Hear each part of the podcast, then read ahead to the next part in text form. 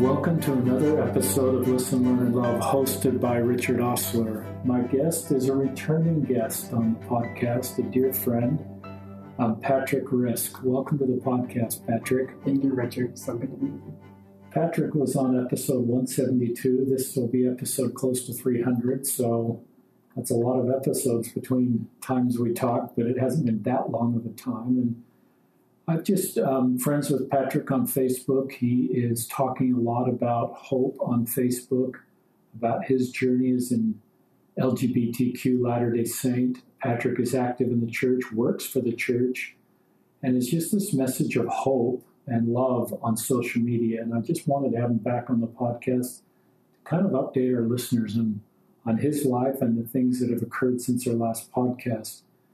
Will you start by introducing what you do, your church, what you do professionally for the church? Yeah, so I actually just recently, a couple months ago, accepted an, a new position at the church. So I'm actually now a management consultant, which is a new a new kind of function and role at the church, um, rather than bringing in kind of outside consultants from you know like um, McKinsey or Bain or that type of thing. They're creating kind of their own.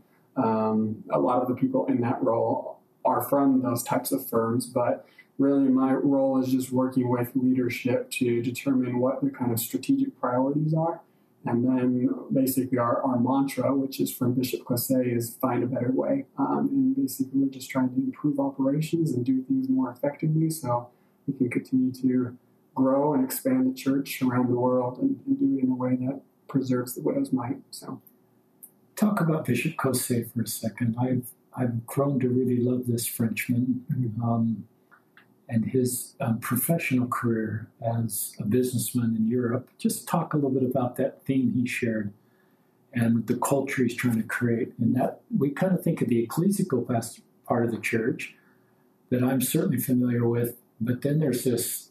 You call it the temporal side of the church? The temporal affairs, yeah. And it's just all this needed work to make the church work worldwide. Yeah. So talk about that. Yeah, so yeah, the church is so fascinating in terms of we were doing on a project I was working with with the presiding bishop Rick. We were we did a lot of benchmarking with some external organizations just to learn best practices, and it's just so hard, almost impossible, honestly, to find any organization that's like the church. Um, not only in terms of our mission and objective and purpose, but just with so many, such a diverse portfolio of business operations. You know, from obviously we do clothing manufacturing, um, we do you know um, welfare distribution and managing farms. We do property acquisition and building with meeting houses. Um, we do publishing and media, and so it just we have so many business operations which support the you know ecclesiastical side of the church and really the whole mission and objective of the Aaronic priesthood is it's the preparatory priesthood, preparing the way um, for the, the Melchizedek priesthood. Um, and that's very much how Bishop Caussé views his role, is just making sure that areas in the world are prepared um, for receiving the higher ordinances of the church. Um, and so making sure that we can have, you know, the welfare self-reliance principles in place so that individuals can more fully participate in the blessings of the gospel and making sure that operations are efficient so that individuals have access to the temple and meeting houses and ordinances performed there. And so it really is that preparing the way, and again, in my role now of preparing the better way or, you know, finding that better way. And so, yeah. And go back to his little phrase again. Finding a better way. Finding a better way. Is that something that Bishop Caussé has introduced, or is that something that predates him? I don't know. I think there's always been an element, and from previous um, either prophets or um, uh, Bishop Ricks, there's always been this desire to, you know, improve things. President Monson was very in um, his his mantra was very much about simplify um, reduce and simplify. Um, and so, but yeah, Bishop Caussé has really taken up the mantra of, of finding a better way and, um, and, and really searching for that. And um, I remember, I, I think it was a quote from like Thomas Jefferson or something like that, but it was it was something like along the lines of that there's always a better way, um, and and your our objective is to find it. Um, and so I think it's kind of exciting.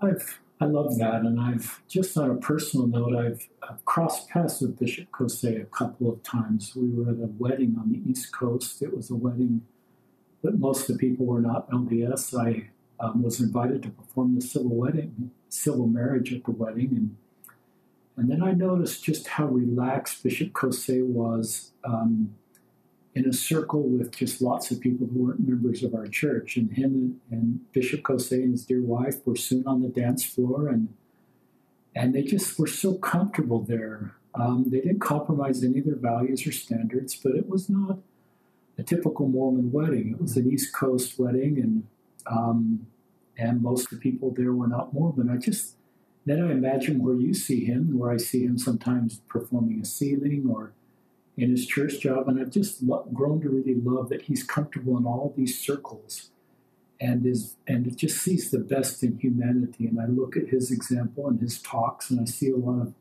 Christ-like um, example in his service. Any thoughts on that? Yeah, I actually, um, I just, I, am surprised I'm just reading it, but um, I'm just reading, and I just finished it actually today. Um, Tom Christofferson's book. Uh-huh. Um, and he's got in one of the sections on the he's got quotes on the you know chapter headings, if you will.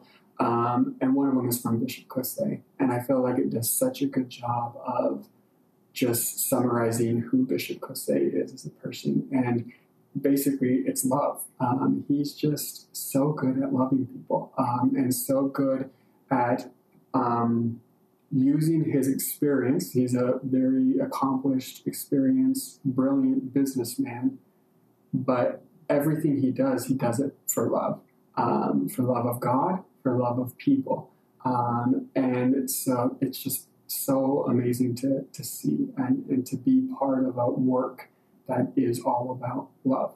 Um, you know, everything we do, every meeting we have, you know, starting with prayer we're doing it because we're wanting to accomplish the work of the Lord and to bless and help His children. So, I love that, and I loved the lack of pretense I felt around him um, in the few experiences I've had, particularly this wedding.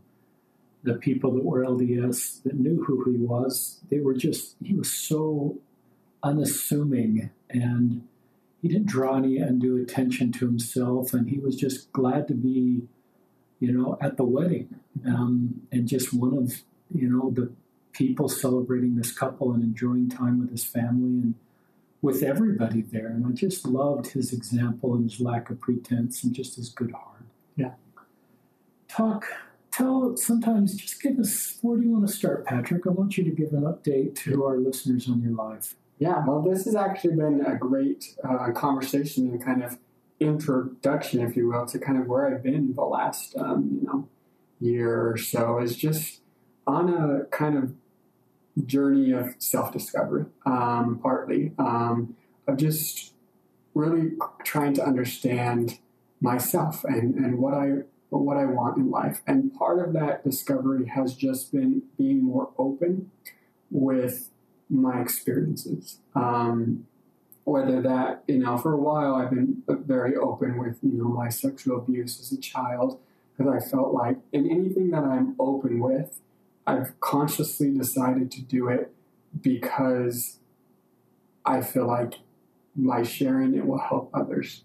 Um, because there's something about there's something magical about when we become vulnerable and share our life experiences. Um, then it acts as an open invitation for others to then share theirs. And in this dialogue that happens between experiences, if you will, of it opens up the door for individuals to realize that they're not alone. Um, they don't need to be alone. They don't need to suffer in silence because others go through things similar. Um, not the exact same situation, and everybody experiences things differently.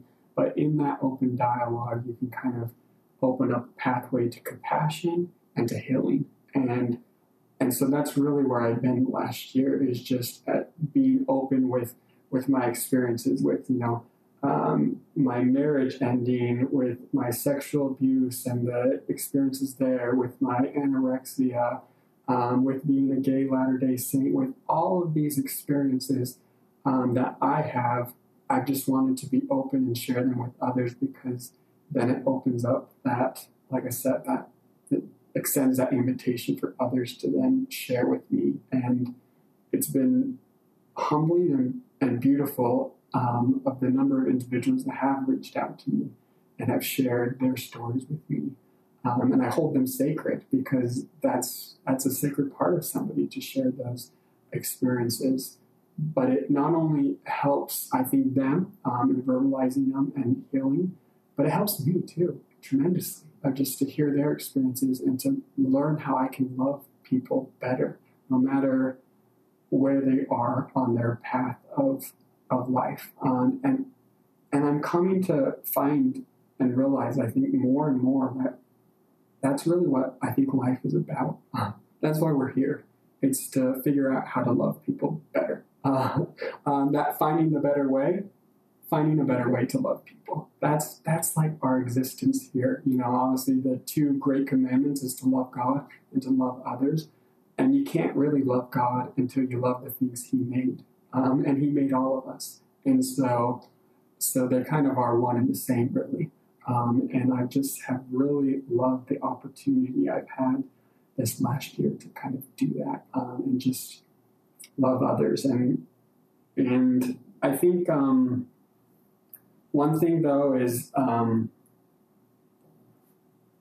I think that we can do better, um, and I've been a little bit more open with that in terms of, especially as I've been more open with my um, with, being a gay Latter Day Saint is is just and as I've been open with that, hearing other people's stories, is that we just we need to do better um, as a church, as a people, in creating that safe place um, for all to come and worship. Um, in you know, you know, when Christ gave His new commandment to love one another, He didn't, um, you know, preface it with uh, you know, but or except in these certain circumstances, it was just simply love one another. Um, and I truly believe that, you know, like I said, that's the real reason we're on this earth. Um, and we just need to do better at inviting those that don't fit the mold of what we think a standard disciple looks like, um, of, you know, having a family and children, whether somebody's divorced or in a same sex relationship, or they are still single, or they have tattoos, or they smell like cigarette smoke. Those are the people that should be found in our congregations. They're the people that make our church more beautiful and more amazing, and we need them in our church. Um, and and it just breaks my heart when I hear the stories of individuals that don't feel welcome, where they've been pushed away um, and they feel like they don't have a place. Um, and we just need to do a lot better, I think, of of extending that warm invitation and just loving people without any judgment, um, because we don't know their path, and that's not our place to judge. It's just to to love, um, and that's hope we can do better at. Um, you're pretty honest about four things that most people wouldn't talk about. Um, I hope our listeners heard them. You've uh, been a victim and maybe now a survivor, whatever vocabulary you use of sexual abuse. Um, you've had a marriage that didn't work to a woman. You um, are gay and you have um, anorexia. And those are like four things that most people would never publicly share. Um, and you kind of talked about why you're doing it. Just go back and explain that more because I think I might even advised you if I was your YSA bishop 10 years ago, Patrick, you can talk to me about this, but don't talk to anybody else about it. Just kind of keep that private. Um, I don't know what my rationale would be, but that's kind of the narrative I kind of heard about these sort of things is, you know, let's, that's okay, but let's not talk about it. Mm-hmm. Yeah. Help us understand why you feel impressed to talk about it. Yeah. Um, like I said, I and it's it's so funny because um, because my, my parents are similar. Um, uh, they're they're very reserved people, and also they they're also protective of, of me as their son as well. But they um, are like, why in the world do you post these things on Facebook and just are so open? Like you just open yourself up to, to criticism or to being hurt or to you know, affecting your job or whatever the case may be. Um, but like I said, the thing that compels me is definitely not not any comments of you know, that I'll get of, oh, you're so amazing, Patrick, or the likes I'll get, or anything like that. It's not recognition at all. I actually usually feel a little uncomfortable with recognition. It's more so simply the reason I feel compelled to share is because, especially, especially it's been about it's been about a year, year and a half ago now. Um, this whole journey I've been on. One night I just felt so I don't know, I just felt an overwhelming feeling that there were so many people out there that were hurting. And they were hurting in silence. And they just felt alone. And I could identify with them because I've, I've been in that place. Um, and so I wanted to do something about it. And so then the idea came to me that maybe I can create a Facebook group and in this Facebook group, the whole idea would be to all share my stories and others can share their stories. And it will just be a safe place to share and to receive support and love. And so I did it. I created the Facebook group. It's called um, Brightness of Hope. Um, and it's it's not a huge group. It's grown quite a bit over the last you know year. It's got like seven thousand people now, and and I've just, it's been a wonderful experience, like I said, of just sharing and being open with my experiences has really served at, uh, its purpose, which is what I wanted it to do, is create a safe place where others can say, wow, this guy is sharing some pretty vulnerable things. I can feel a little bit, now that I'm seeing how vulnerable he's being, I can be a little bit vulnerable as well. I'll share a little bit. I'm not saying everybody needs to go out and shout, shout their deep, dark secrets out on the rooftops of Facebook, if you will, but there is something incredibly powerful about sharing and creating community in that sharing. And it just creates this, I don't know, it just creates this openness that, that we're not alone and that we are really in this together. Um, and that we can support one another, we can love one another, we can understand where others are coming from rather than jumping to conclusions. And, and it just is creating such a more healthy dialogue and place of love and understanding. And that's really what I've wanted to do with the sharing of my experiences. Love that. Why did you pick the name Brightness of Hope? Yeah, I went through a bunch of different names and I landed on that one because hope is really like my favorite, if you can have a favorite. It's my favorite principle um, of the gospel or just of life. I just, I'm a, I'm a fairly positive person. I mean, I've had my moments of wanting to, you know, throw in the towel and, and give up and feeling that I'm, you know, trapped in a dark cave and there's no way out. I've definitely had my moments like that. But hope is just it's like food for the soul. It is just, it keeps you going when everything else is saying you should give up or there's no way forward. Hope is, you know, that, that sunrise that says, today's a new day. You can, you can try again. Um, you are not broken. You are not beyond hope or, um, and and I just I just love hope, um, and I also love hope matched with again the symbolism of light, um, so that brightness, because that really is what hope is to me. Like I said, when you're sitting in that darkness, um, hope is that that sunrise that says, "Hey, here's a new day. Try again." Talk about um, how often do people message you privately because they know you're a sick person?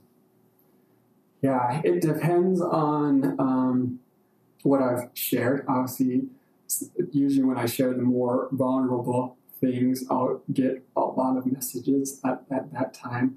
Um, but if I was to like average it all out, I'd probably say I get one to two um, Facebook messages from a stranger a day. Um, and it's just somebody either expressing appreciation for um, something I've shared or um, some people sharing their stories um, and saying, um, you know, I'm going through this. Um, and often, sometimes they're looking for, you know, advice or whatever the case may be. And I always feel the most uncomfortable in those instances because I'm not an expert or, or a trained psychologist or anything like that. Um, but I can love people. Um, and, and, but most of the time, they're just looking for somebody to listen um, and to feel validated. Um, again, that's why I share um, is because because there's just people out there that feel like they're all alone, um, and so then they, they'll message me and say, "Wow, I feel like I'm not alone anymore," or um, here's my story um, and so then i can i can validate them and say i am so sorry you're you're going through this but um, just sharing that they're they're loved and they matter and they're worth it. And you know one day at a time it's all gonna it's gonna be okay um, and just to, to be there and just to talk and have that dialogue. And so, so that's really the majority of my messages I get is just like I said of people sharing or expressing appreciation that um, that they, they my message helped them feel like they weren't alone. I've certainly learned a lot from you and others about the word vulnerability, and and we heal each other often in our own vulnerabilities. I used to, I think, church culture, we project this perfectionism. We've got everything figured out. Our lives are in order. Our families in order, and and that may be true. But I recognize then it's less likely that I'll be a safe person for people that need someone they can open up to, even my own children. I've learned that if I can be honest and just use the doctrine of Christ to say kind things about all kinds of people, then people kind of get a feeling well, it's probably someone I can open up to. I, I've shared this before on the podcast. When I started to say kind things about LGBTQ people as a YSA bishop in the last year, no more LGBTQ came out, Patrick, but a, a bunch of straight, you know, kids in the ward, and I use kids for the YSA age, hope that's okay. They just said, I can talk to this guy. If he's going to be kind to LGBTQ, which we should be, and I can talk to him maybe for the first time. I can I can just sense this guy's safe, and so I recognize that if I have a narrative over the pulpit about just being, you know, always talking about other groups of people in a negative way, it sends a message about, and that may be appropriate at times. I mean, I don't want to create. I mean, ISIS is a really bad group. Um, they want to bomb my home. I talk about them sometimes, but just to globally talk about LGBTQ people as an outside threat to the church. There are some that are, but there are some like you that are faithful members um, committing their lives to help the church be better, both with your personal service and your career. You're part of our you're part of our family, Patrick. And if I just talk about people like you in a negative way, it makes it hard for you to stay in the church and makes it me an unsafe person for you to open up to. So I'm going to read a quote. I can't remember if I read this on your prior podcast, 172, but this is a Catholic priest. Over the years, I've become increasingly aware that true healing mostly takes place through the sharing of weaknesses. And I wouldn't, I wouldn't call the four things you mentioned weaknesses. They're just part of your story. We mostly are we mostly we are afraid of our weakness and hide them at all costs and make them unavailable to others but often to ourselves, and in this way we end up living double lives against our own desires. One life in which we present ourselves to the world, to ourselves, and to God as the person who is in control, and another life in which we feel insecure, doubtful, confused, and anxious and out of control. The split between these two lives can cause a lot of suffering. I've become increasingly aware of the importance of overcoming the chasm between these two lives. It is amazing in my own life that true friendship and community comes possible to the degree that I am able to share my weaknesses, I would call them vulnerabilities, with others. I often become aware of the fact that in sharing my weaknesses with others, the real depth of my human brokenness and weakness and sinfulness start to reveal themselves to me, not as a source of despair, but a source of hope. As long as I try to convince myself or others of my independence, a lot of my energy is invested in building up my own false self. But once I may really truly confess my profound dependence on God and others, I can come in touch with my true self and develop, and real community can develop. Any thoughts on that? Yeah, I love that. I think I think you've said it well in terms of um,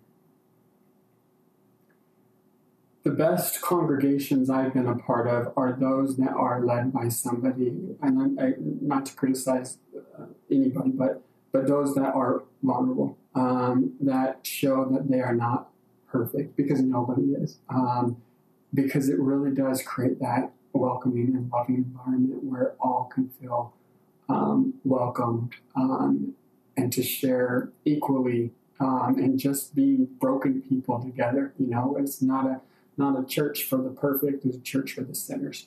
Um, and that's really what it should all be about. Um, those people that are least perfect, if you will, um, with heavy quotation marks there, um, are the ones that need to be in the church the most. Um, they're, you know, where where was Christ found? He wasn't found, you know, in the temple.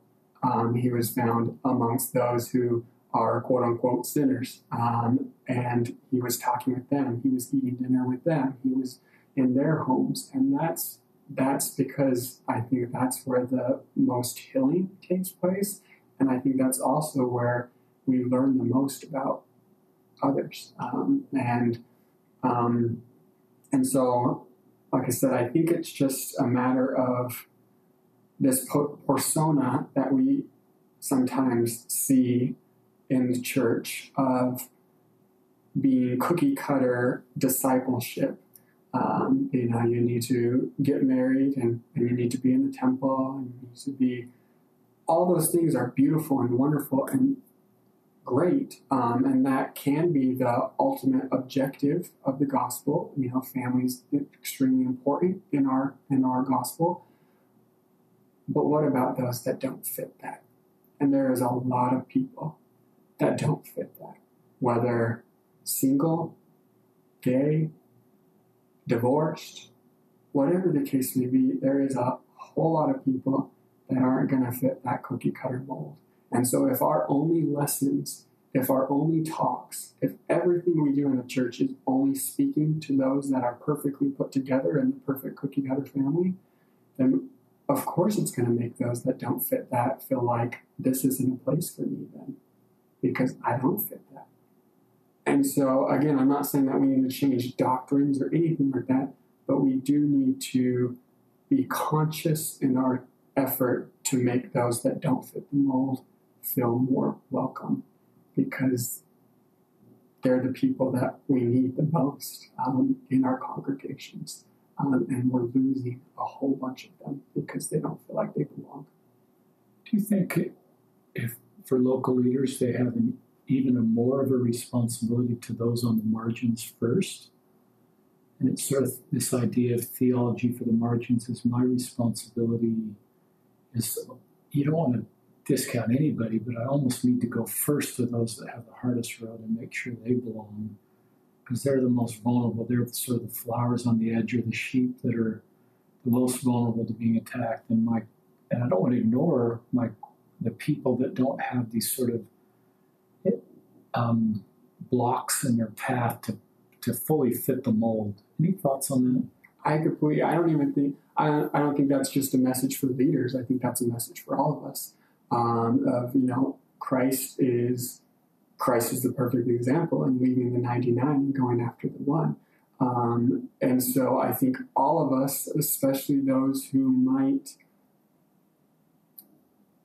again, I don't want to say that one person because even those that have the perfect, by all appearances, perfect family and they're married in the temple and have their family and all that type of thing, they have struggles galore as well themselves. So, so I don't want to discount that, but I do think that those that maybe have it a little bit, again, this is saying it wrong, but those that have it a little bit more easier, if you will, as it relates to just appearances, I guess, or feeling like they fit in to what, you know, the standard gospel is.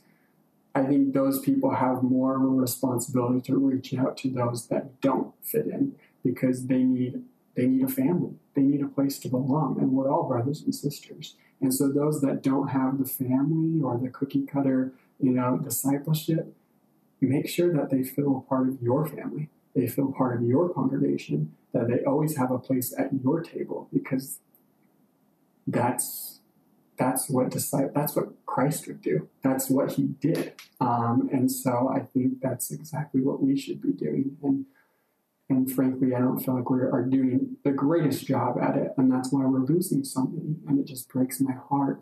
But again, as I've been more open to have so many people reach out to me and just open up and tell me that they never felt like they belonged and that's why they've left the church or that's why whatever the case may be. And it just breaks my heart because nobody should feel like they don't belong in God's church. For the for the savior and the babe who came to this earth finding no room in the inn we should definitely be the ones that always have room for everybody in our in in our church because that's then how can we say we're Christ if we're not doing that? I love that. Can we be too loving in the congregation? Can we be too accepting? And is that if we are, are we selling out or are we crossing a line of acceptance where we're not standing up for truth or standing up for the commandments or any thoughts just to help people navigate that? Yeah, I've actually had a, a number of people reach out to me on that of, you know, and it's interesting because if you if I look back on my journey, I remember back in um, to I'm I'm this I'm and I still do. Um, I love politics, even though they can be very divisive, um, especially nowadays. But I I love politics, and back in 2008, I was very into politics, just like I am now and that was Proposition 8. Um, I, I, was very vocal with Proposition 8, not very vocal in support of Proposition 8, and that was very hurtful um, to a lot of people now that I identify with the LGBTQ community.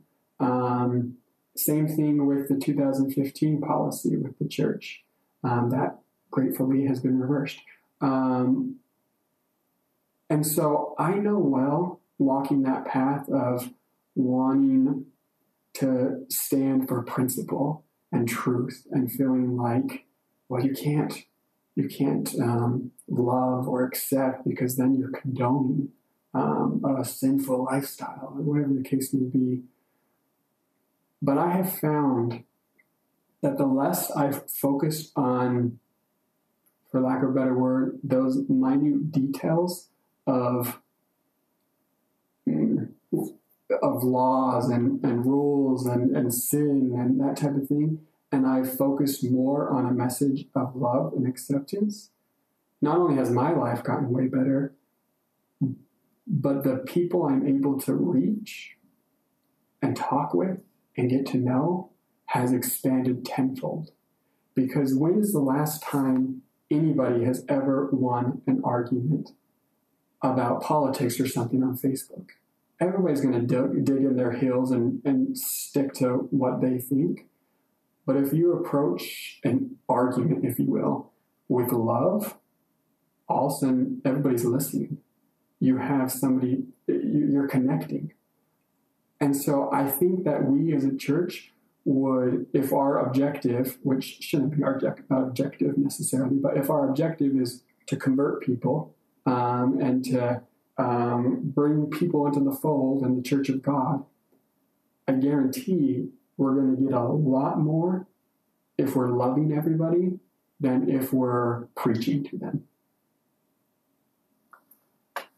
You're early 30s, and I'm nearly 60, and I haven't figured out some of those things that you've figured out, and many of your age group is figuring out much earlier. And I think you're more wired into the teachings of Christ and uh, his core message. And I don't think you're making up new doctrine, Patrick, to share what you just shared. And I sometimes come up with phrases in my mind. I the other day I tweeted this out: keeping my covenant. Part of keeping my covenants doesn't require me to assess if you are keeping your covenants.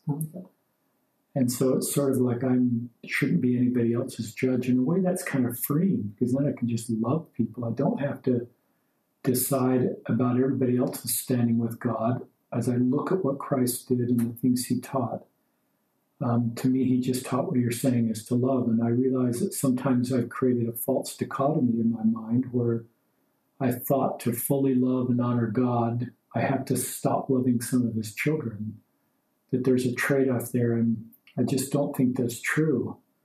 And I, I, think the congregation, unless someone's an activist yelling at the speaker or protesting during sacrament, everybody ought to feel welcome in our congregation. I think Elder Uchtdorf's talk about there should be no sign at the door that says your testimony needs to be this time to enter is a is a message that everybody should be welcome regardless of belief or behavior. And we have, to me, the gate is really open and wide at the congregation level. It narrows at the temple, where there's a belief and behavior hurdle, but we shouldn't sort of bring those temple recommend questions backwards and, and make it sort of the standard to be able to feel welcome in a congregation or even our home and our friendship circles.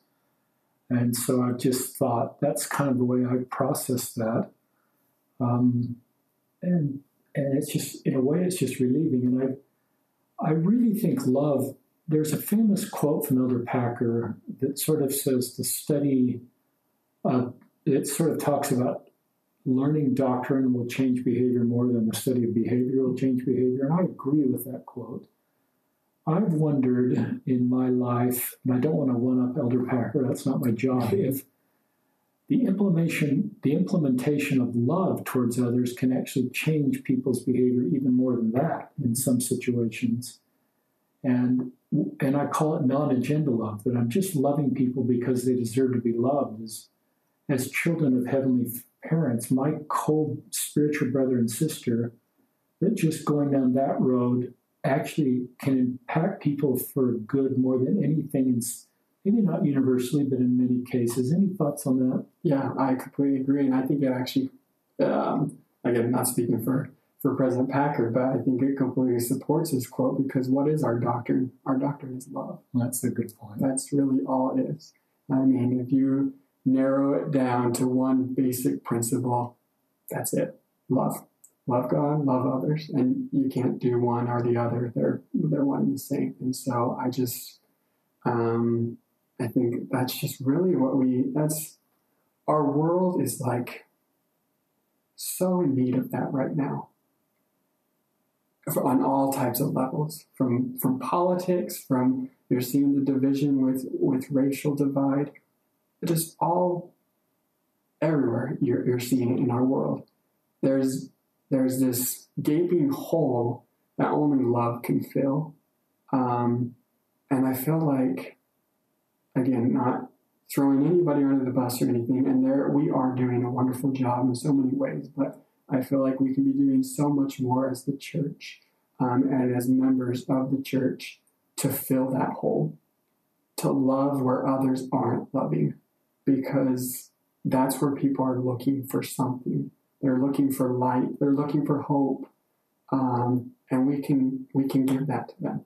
We can give them love, unconditional love um, and that's that's what's going to change the world. That's to that's to be what welcomes back the Savior, is when we can start loving everybody the way that He does. Um, that's really insightful what you said about.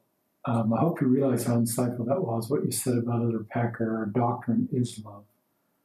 Um, I really agree with that. Um, and um, I think that's incredibly insightful. And it's back to this idea we don't have to make up something that doesn't exist to sort of do what many of our hearts want to do anyway. Um, and sometimes we've created these lines in the sand where we don't want to get too close to people that might not be living the teachings or and I just I, it's kind of relieving to recognize that we don't compromise anything by just being kind to everybody. Talk about um, we have this beautiful proclamation called the Family of Proclamation of the World. And to be honest, listeners, I had to Google it because I always get confused on we have so many kind of other names for it. but that is the official name, the Family a Proclamation of the World in 1995 counsel me if I'm a local leader um, and I want to teach that to my ward and remind people of the beautiful teachings. But I'm also sensitive to there's a lot of people that that doesn't work for them, and since there's no real path for them to make that work in their lives, and and I'm even aware that can be triggering for some faithful Latter Day Saints to kind of be reminded that doesn't work for them, or if they're LGBTQ, that sometimes feel like that's even it, there's kind of an indirect an indirect message sometimes that people like them are a threat to that. Do you have any counsel for people that want to want to teach that, but also want to not and want to do it in a real sensitive way? Yeah, I think that's a great question and something that really needs to be pondered very hard in you know every ward council across the church. Um, is how can we make sure that we're speaking a message that is inviting to all people. And whether that means that maybe, again, then you're feeling like you're leaving them out or you're creating, but I don't know, maybe we create a separate, if you're speaking on that one Sunday, maybe you can have a, a separate uh, class for those that feel like they're on a different journey or path or, you know, I, I, in terms of you speaking of like terms, sometimes I like to come up with little, little phrases and that type of thing. But it was basically we. I remember the other day I was thinking, what is the non-traditional path of discipleship? We need to be able to create a model for a non-traditional path of discipleship. We have the traditional path, obviously, you know, the family proclamation world um, and the temple, and we've built a lot of programs and things in the church for the traditional path of discipleship. But what is the non-traditional path of discipleship? I don't think we've built an, enough um, programs and enough teachings and lessons and things for that. Um, and that's why we're obviously losing so many of those people because they listen to the lessons and they see our, you know, family home evening or all these types of things and they're thinking, well, not church really for me then. Um, and so we need to be able to create a place for them that fits their path um, whatever that looks like. Um, and again, that doesn't mean that we're changing doctrines or anything like that. It just means that we're we're actually living doctrine, which is again our doctrine is to love. Um, and so, if we are going to love God's children, then we need to love them where they're at um, instead of loving them where we think they need to be. Um, and so, um, you know, meet them where they're at. and too often we don't meet them where they're at. That's a very interesting thought. I mean, when I first stepped into space, somebody said to me, as a celibate gay Latter day Saint, you know, I, I, I don't really have an owner's manual for how to do this. I'm asked to be celibate and live love chastity, um, and it's hard to do that and, and be alone. But I don't really have a path on how to do that. I don't have a lot of mentors. I don't really have what you just said. And it was enlightening to me. And I thought, you know, I, you know, when I certainly growing up um, in my 20s as I was dating, I, I had a path. Um, everything lined up for me, for my family, for my wife. And I recognized that I had people going ahead of me. There was so much content in our classes that supported my path. And I, and you're right, it wouldn't change our doctrine, just have more of how to do this as a gay Latter day Saint if you want to stay in the church. Yep. Yeah, exactly. I think that's exactly what we need. You know, and it's not even again whether uh, LGBTQ member or um, somebody that you know got divorced. Or it's it's so fascinating to see some of the biggest voices. And this goes back to your point in terms of being more vulnerable, um, and especially having leaders that can um, express that, so it invites their congregation to feel like they're um, can be open and welcome. Um, because if you look at the talks or the voices that often make the biggest splash in the community, in our in our Latter Day Saint community, it's you know the Al, the what's I forgot the name, Al. Al Carraway. Yes, uh, you know the tattooed Mormon. Way to go, uh, Al! Shout out love, to you. We that. all love yes, Al. Yeah, the tattooed Mormon, or you have Tom Christofferson, or you have Elder Holland, who gave that amazing talk um, talking about that he suffered with depression. A broken vessel. Yes, um, and everybody that's everybody's favorite talk. Whenever, and, and and so whenever somebody becomes vulnerable, that's when somebody says, "Oh my gosh, there's my role model. There's somebody I can say they truly know. They they they walked a little bit of my path." Uh, Christ is obviously our, our best mentor in that he knows all of us perfectly and has experienced everything we've we've experienced, but we just definitely need to do a better job of breaking down this facade of a perfect Latter day Saint and the perfect path of discipleship and create more programs and means and lessons and things that speak to those that don't follow that perfect cookie cutter mold. Um, and so we have this for strength of youth. Can there be a for strength of youth ladder or a for strength of gay youth or what? I don't know, but why can't there why be? Yeah, yeah. Why can't there be more things speaking to those um, and welcoming them again where they're at, rather than trying to make them be something that they're just not, and that's okay. We don't need them to be that. We need them to be them. That's what we need. You're identifying in this podcast as a gay Latter day Saint. Um, talk about that. Um, I think our listeners know you can identify as gay, and that just refers to your orientation and be fully worthy, welcome, temple recommending, holding, working for the church. But that's kind of a new thing, you know, 10 or 20 years ago, five years ago. Talk about why just labels, your feeling about labels.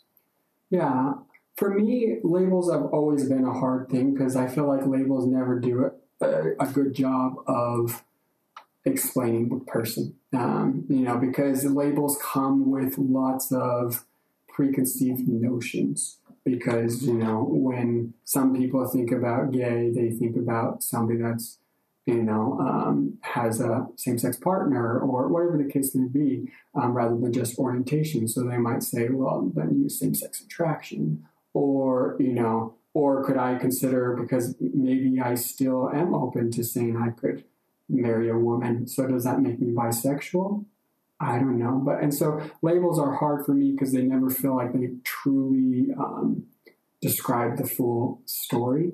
Um, but it, how i use labels is a way to um, identify with a community. Um, in terms of saying, I want to be a part of this community. Now, I'm not saying obviously a straight person that wants to like support the gay community needs to say, well, now I'm gay too, then. Um, but um, but for me, it's just a way of saying um, I experienced that too, um, and so I want to I want to take on that label because I want to be with you. I want to stand with you, and I do feel that, and I experience that too. So I'm attracted to guys. So whether I'm bisexual, gay, same sex attraction, I'll use the label that feels like it most makes the person I'm with comfortable and saying that, hey, I, I know what you're going through because I feel the same.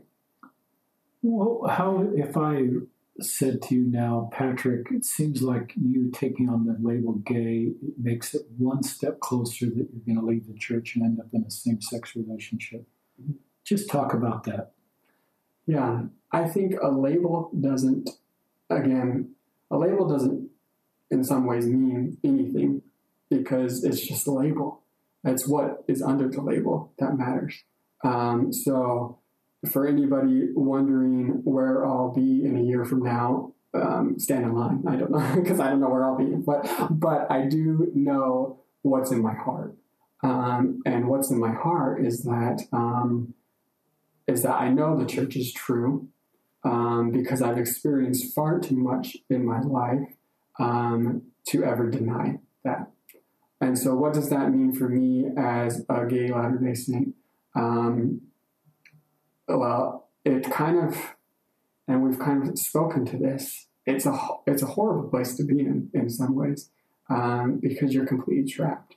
You're trapped in the middle um, of two different worlds, um, and neither world you really fit in um, because the gay community, um, if I can call it that, um, um, will say, well, you just need to leave the church and you need to live your true self and you need to find a man to fall in love with, and the church is just making you deny all that and it's making you unhappy. Uh, and the church will say, well, you just need to, you know, deny your attraction. Just realize it's an attraction, but um, but you could still get married, or you could stay celibate, or that type of thing, and, and stay in the church and just remain faithful. And this life is just a small moment, and so it's it's all right. It will all work out. And neither sounds good, and neither really is a solution necessarily. There's no, like we've been talking about, there's no middle. There's no path for the middle. And I feel like Christ often walked in the middle. At least that's where he did his best ministry, um, is when he walked in the middle with somebody. Um, and and so I I just, I definitely can identify with those that feel trapped and like they have no good option. Um, and I wish I had a solution for you, but I don't. And that's where I think it comes down to, and President Nelson has been so clear in this in terms of personal revelation and your personal relationship with God and with Christ, because it really is your path and nobody can nobody can chart it for you. Um, you have to you have to figure out what's right for you. And me, as a Latter Day Saint, and just as a person, I can't judge you whatever path you chose. Um, I can't say, oh, you, you, know, you chose the wrong one because I don't. I have no idea. I don't know your life story. I don't know where you've been. I don't know any of that. I just know that you obviously felt like that path was right for you, and I can love you and support you in it um, and make a place for you um, and just always be there for you. Um, and I think that's just what we have to do more of than, than trying to say, well, now that you're starting to use that title or you're starting to do this, then you're you're probably going down the path of apostasy. So it's only a, a year from now, and you're probably going to be one of those people. Well, I, I, well, yeah, I don't know. It's very helpful. Since you know this road so well, help us, give us a counsel when somebody does step away. So let's say we have a gay Latter day Saint in our lives that's living church teachings and then at some point um, decides to marry a man.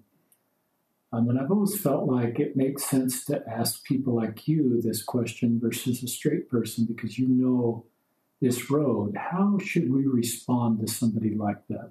That's a good question. And just to show again that I understand both sides, because um, I remember, um, hopefully this isn't like outing anybody, but uh, um, but I remember when um, my cousin, um, my cousin got married to his same-sex partner, and I really at that time I was you know more on the side of oh anything that you know looks like love and support means that I'm condoning. Um, and so I, I don't know if I can do that in terms of they invited us to their wedding. Um, and I was like, I don't, I don't know. Um, I really struggled. Um, but I went, um, and it was, it was fine and it was great. Um, and so I understand in terms of the struggle. But I just really think, again, going back to that, you know, whatever the question, whatever love is the answer. Um, and I just feel like if we just love people and not try to judge where they're at or what their path looks like, and I'm not saying that means we go love and condone, you know, all types of behaviors or that type of thing, but it just does, it means that we just love people for who they are. Um, then that just like you said, it frees you um, from having to be a judge for anybody, which is too weighty of a thing for any of us to hold in my mind. I don't I don't want to be anybody's judge, um, but it also just allows you to just connect with people in, a, in an incredibly beautiful way, um, and to say, "Hey, I honor your path, whatever that path is, and I can love you on it." Um, and it, it's not affecting my path. You know, obviously, when it starts affecting yours, like I think a lot of people with same sex marriage, when it was not legalized in the United States for the longest time, and then obviously again with the church with Proposition 8, I think the biggest concern was people were thinking, oh, if this happens, now it's going to start infringing upon our religious rights because they're going to start saying, you know, oh, we need to do this or that type of thing. And I think the beautiful thing we've seen is it hasn't really. Um, and so that's completely changed things. And so we make up stories in our mind that by supporting or doing something for somebody or loving somebody, it's going to now affect us.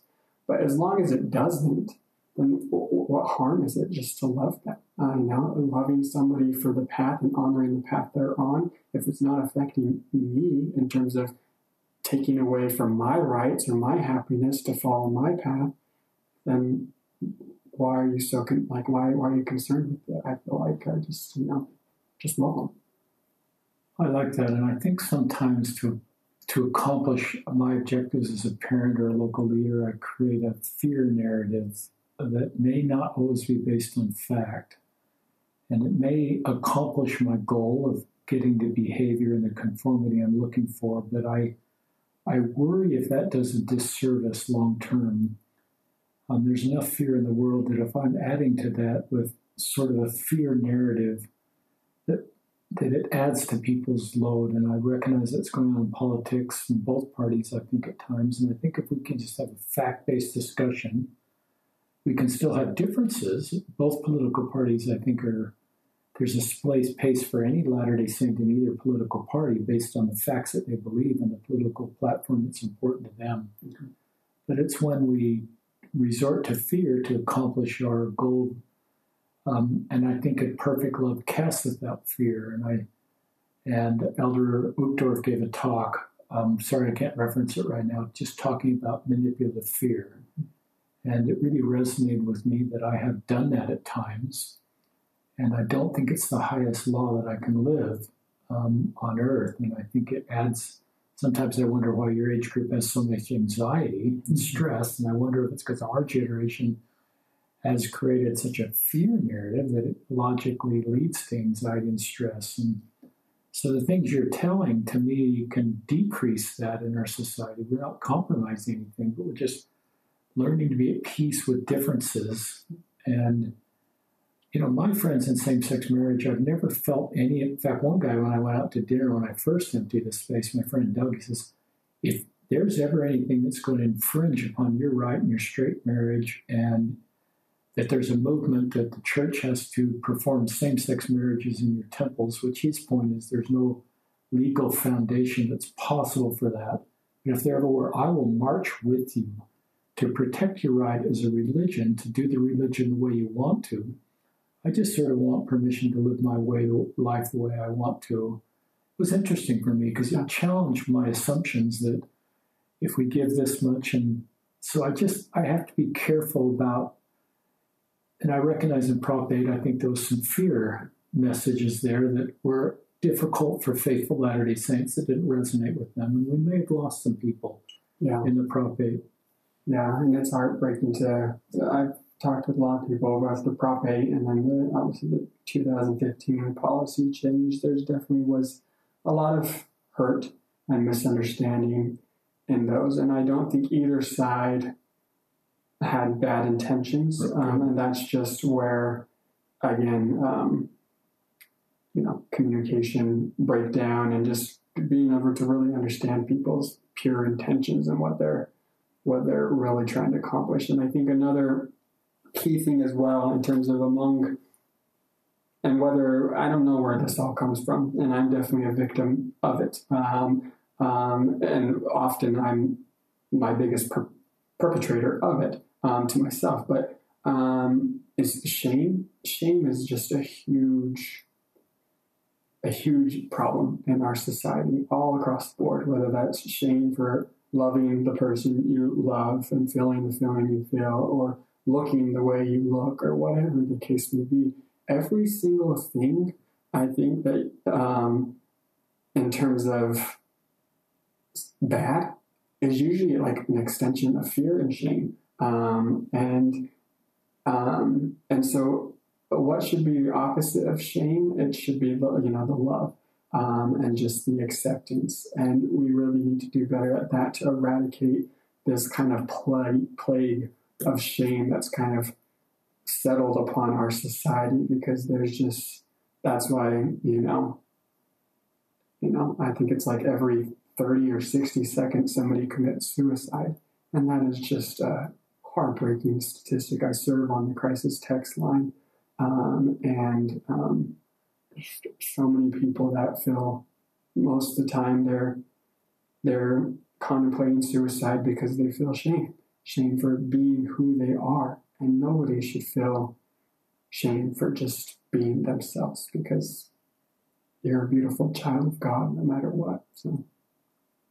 I love that and um, i really think that's one of satan's greatest tools to separate us from our heavenly parents is shame you mentioned four things that have happened to you sexual abuse, marriage ending, being gay, and anxiety. That there's no sin related to any of those, um, obviously, but there may be tremendous shame because of those. And you, I think you empower yourself and decrease the shame. as You talk about them because you take those parts of you out of the closet, so to speak, and you own those parts of your story that I is really remarkable and for listeners, and I think Patrick said this beginning, if you don't feel you can do what Patrick's doing, that's okay. I don't want, neither of us want you to feel worse that you can't share parts of your story like Patrick is. Don't add to your shame. Just know that everybody's got their own journey, and maybe hearing Patrick's story just makes you feel better.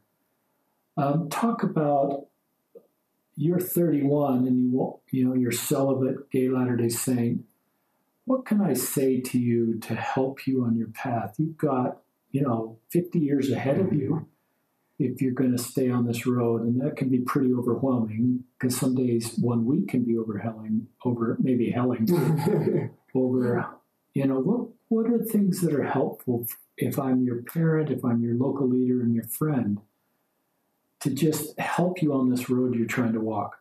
Yeah. I think that I, again, which has been, you know, the theme of, of this podcast, I guess, is just um, just love people where they're at. Um, and so I think the most important thing and the thing that I'm looking for the most of, of those people that I I love and respect in my life is just to, you know, love me where where I'm at. Um, and right now I'm I'm where I'm at. Uh, right now I'm, you know, I'm a celibate gay Latter day Saint. Um, if five years from now that changes, not saying it, it, would or anything like that, then I would just hope that people would love me where I'm at. Um, and that we take this journey together in terms of just loving each other, respecting each other, learning from each other, um, and trying to each in our own way.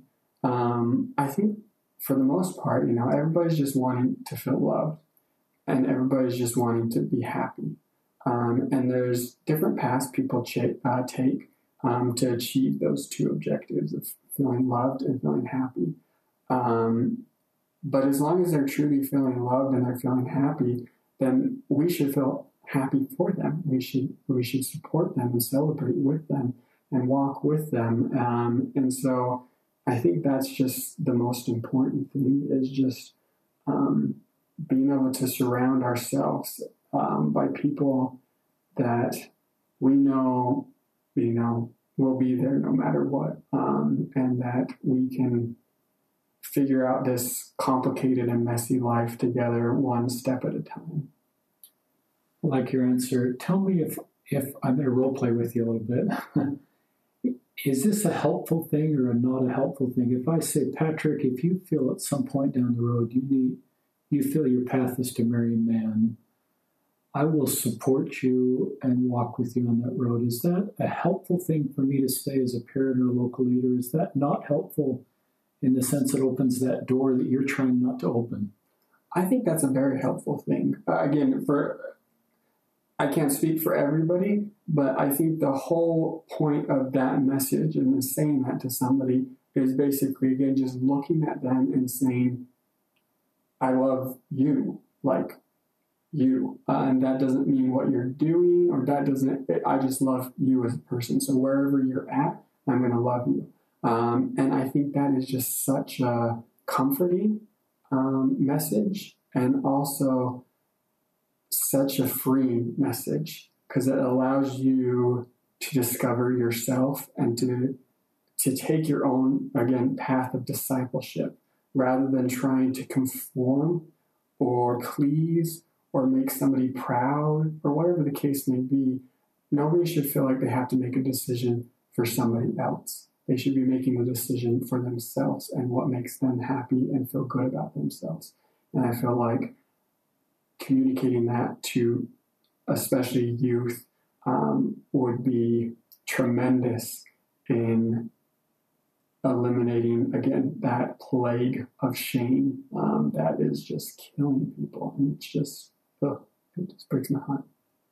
That's a helpful answer i mean um, sometimes um, I pick up um, something that I think would be unhelpful, and you have to help me understand. Sometimes I say, "Well, Patrick, this will just stay so. You know, just this will all work out in the next life. Um, you'll be happy then."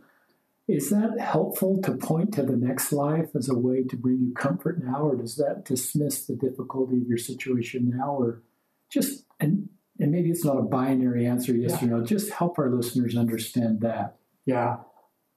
Being completely, I guess, you know, uh, same with the last one, uh, and like you said, not completely binary, but um, but I think the the your last message is a lot more helpful and loving than the one of just we'll just bear with it and it will work out in the last time in the next life because um, and I've I've been the perpetrator of that message more times than than I probably should have it. But it does feel, in some ways, it can feel dismissive to people saying, oh, well, you know, I know it's a struggle, but it's not that bad. Just, just bear with it. Just hunker down and, you know, the next 50 years, you know, and, and I've, I've approached it because it's true um, in terms of, you know, this life really is just a flicker in our grander eternity. I mean, you know, we're told that God's time is a thousand days is you know um, or a thousand years is one day in His time. So what? Eighty years is like two and a half hours, I think, in God's time. And so our whole life is like two and a half hours. Um, and so, yes, that's nice to say and, and sometimes good, especially when we struggle with things, especially debilitating illnesses or things that people can't, um, you know, there's no cure for. Um, but for at least a, a, gay or lesbian or transgender Latter day Saint, I think that's a hard message because you see so many people around you that are living happy um, and have family and have somebody to love and to spend their life with. And just to say, well, you're not going to have that. But in the next life, it's going to be okay. You're thinking, well, then but everybody else got to be happy and enjoy this life. Why, why, why don't I? Um, and so I think that's a really hard message. And then there's a scripture that says men are that they might have joy. Mm-hmm. It doesn't really say the next life. I think that infers this life. And so I've recognized that's a tone thing that I have picked up, and I've recognized that that probably is more, when I say that, it's probably to keep me emotionally safe. Mm-hmm. It makes me feel like I don't have to sort of fully understand the complexity of your situation. If I can just point to the next life, I feel everything's fine, it'll all work out. But if I really want to minister to you and, and understand your road, I've got to recognize the difficulty of your situation right now and the and the loneliness of that road. And so that's very helpful. Are there other things you'd like to share with our listeners? Yeah, I think just like my message has been, I would just you know, um, in that kind of time worn question of, Am I my brother's keeper? I think that all of us should be giving that resounding, you know, answer of yes, you you are your brother's keeper, and and Christ has shown us the way, um, and love love is the path. Um, everyone deserves a chance, and that includes second chances. Um, you know, and, and and I'm just I'm begging that um, that I hope that each of us can do more to just open our hearts and freely accept those who are different than us. And again, I'm not asking that we abandon our principles or ignore our standards. I'm just simply asking that we make room for those who maybe, for whatever reason, can't quite live up to those standards right now. Um, um, you know, it was the master teacher of love himself that said, Ye have heard that it hath been said, Thou shalt love thy neighbor and hate thine enemy. But I say unto you, Love your enemies, bless them that curse you, do good to them that hate you, and pray for them which despitefully use you and persecute you. If, if that's not a commandment to love those who may be considered an enemy to our standards or way of thinking and living, then I don't know what is. Um, so, you know, my message really is that, you know, wherever others feel lost, let them find home in our places of worship. Wherever others feel like strangers, let them find friendship in our embrace. Wherever others feel condemned, let them find loving acceptance within our hearts. No matter the problem, love is the solution. Whoever the person, love is the way. Whatever the question, love is the answer. We just need to love. I wish you could give that over the pulpit at General Conference, Patrick. It's a beautiful message. I, and our listeners are deeply touched. Is there, any, is there anything else you'd like to share? No. Um, just a note about um, episode 172. If any of you haven't listened to that, Patrick talks about his sexual abuse. And one of the things he talks about is this endless cycle he was in about what if this had not happened and would I have an eating disorder? Even what, what would my sexual orientation be? And just tell our listeners the words you went from what if to you know what what now what am i going to do now that was such a powerful thing and i um, i think all of us have what if things going around in our mind that have affected our life um, and i love just the the i think it's the atonement of jesus christ that healed you to be able to get to what now given this is the reality of my life and you're doing a great job of that and I sent this manuscript, this book I'm writing called Listen, Learn, and Love Embracing LGBTQ Latter day Saints, will be out in September. It'll be on Amazon. Um, but I sent a script, a manuscript to a BYU professor just to help me, just to read through it. And he provided just a few comments. But when he got to your section, he said, This testimony is so eloquent and profound. I am in awe. And you deserve to hear things like that because you are healing and giving hope. You know, you have an LDS Tools calling, I assume, in your ward. You're a minister and you may have another calling, but you have this calling that's not going to show up on LDS Tools calling.